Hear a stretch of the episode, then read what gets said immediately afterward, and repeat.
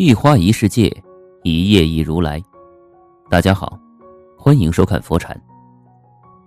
今天和大家分享的是：如果问一个中年人最怕什么，一定是两个字——过节。如果问他为什么，原因肯定还是两个字：亲戚。作为一个受中式教育长大的人，从记事起就知道“血浓于水，打断骨头连着筋”。肥水不流外人田的道理，家族观念、人情往来，有时也会成为比考学、工作更重要的必修课。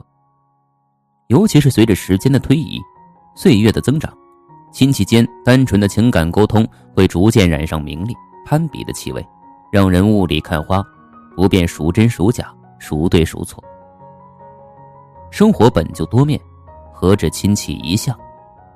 若总将精力，放在这些看不透、理不清的关系上，只会画地为牢、自寻苦吃。莫不如学会适当放下，学会更好的经营自己。也许你会发现，原来人生也可以如此的快活自在。一，亲情圈，名利场。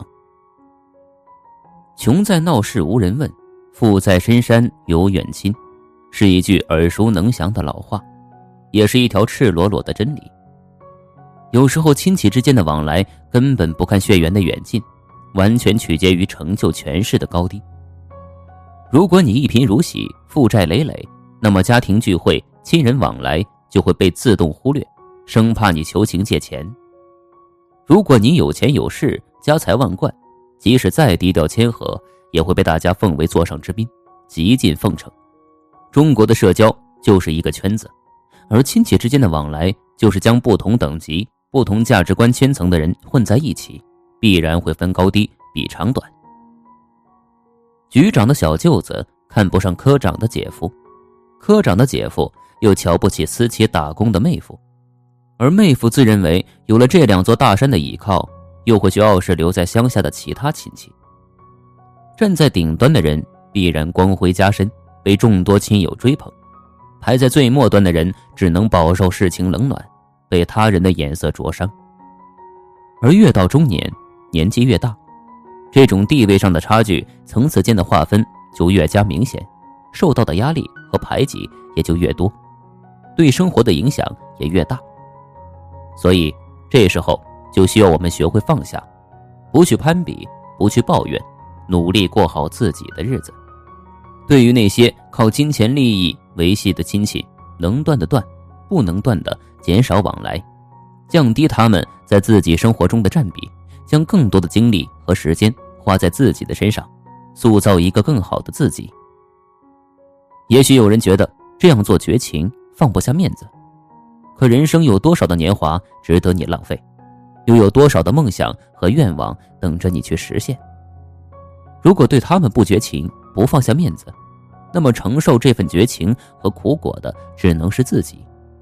后悔自责的也只能是自己。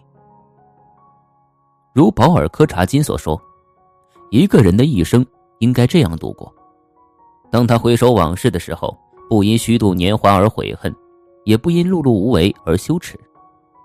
踏出这个亲情圈，逃离这个名利场，不要将光阴白白浪费在不值得的人和事情上，这才是对生命最大的尊重。”二。琐碎事伤人心。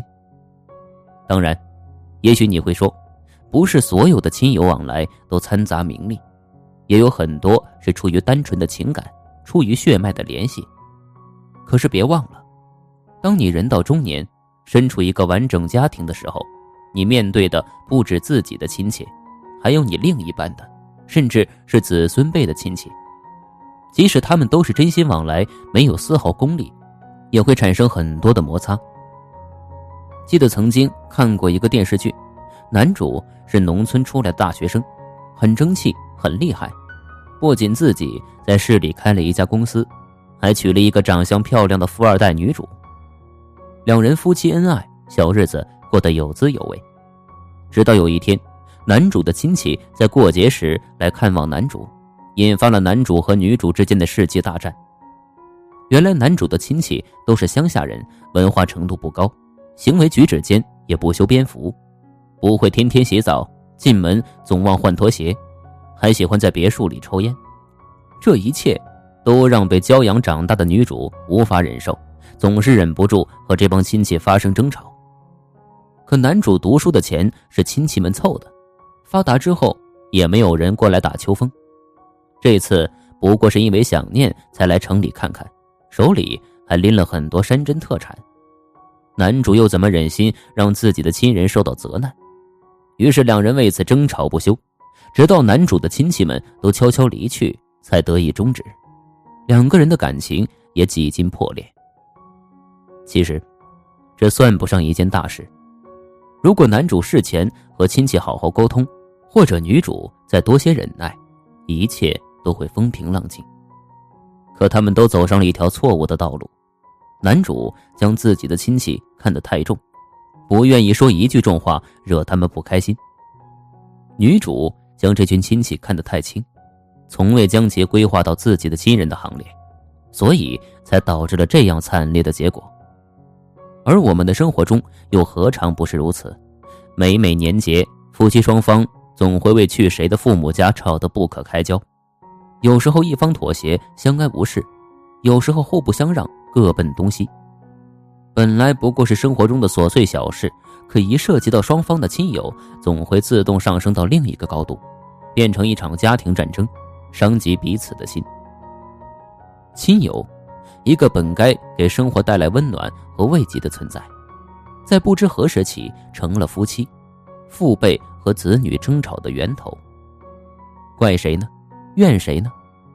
好像永远无法找到一个准确的答案。只能适时弱化亲戚的地位和分量，先让自己最亲的人安全和满意。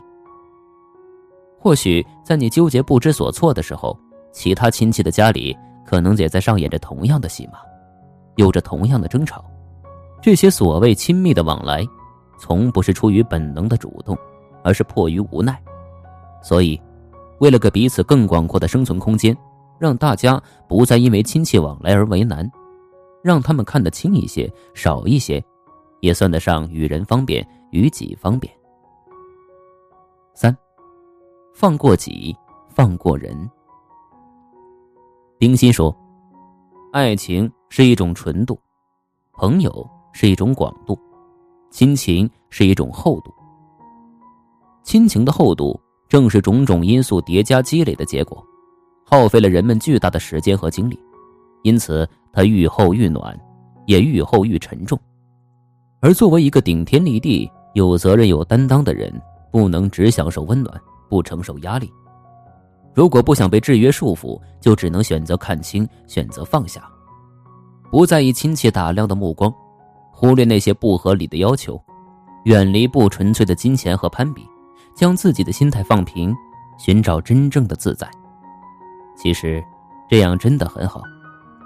在一个生理、心理都开始逐渐老化的年纪，少一些情感的负担，少一些精神的压力，与身心都有注意。亲友的聚会也不一定要打肿脸出席，非要在大家面前营造出我过得很好的假象，可以自由自在、随心所欲的做自己。平时的时候互不干扰，不用虚假的问候拜访，思念的时候打个电话，吃顿饭，欢欢乐乐的聚一场。久而久之，你会发现，不把亲戚看得太重，是放过自己，也是放过他们。谁也不愿意拿出大把的时间做无用功，大家不过都是为维持表面的美丽而苦苦维系。与其大家都小心翼翼的戴着面具互相交往，不如在真的有需要、有困难的时候出手相助，拉对方一把，这才是真正的相处之道。而多余的时间和精力。不如用来好好的沉淀、充实一下自己，多读些书，多些生活的知识与智慧，多学点技能，拓宽更宽更广的活动领域。在遇到困难的时候，想的不是讨好谁、求助谁，而是自己如何解决，哪种解决的方案最好。永远要记住一个道理：只有独立又有能力的灵魂，才会让人产生真正的敬佩。依附于其他人，终究不是长久之计。心有多大，世界就有多大。希望不要让这些生活的琐碎挡住视野，遮住前路，要相信，即使人到中年，也充满着无限的可能。只要你敢拼敢做，就一定会有所建树，有所成就，成为你最想成为的人。